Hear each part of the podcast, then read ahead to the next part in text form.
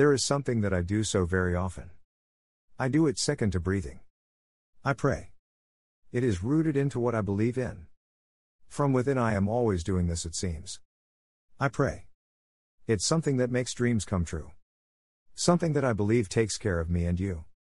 Maybe my anxiety plays a part how much I do this. I'm positive my anxiety plays a part. But each time it comes straight from the heart.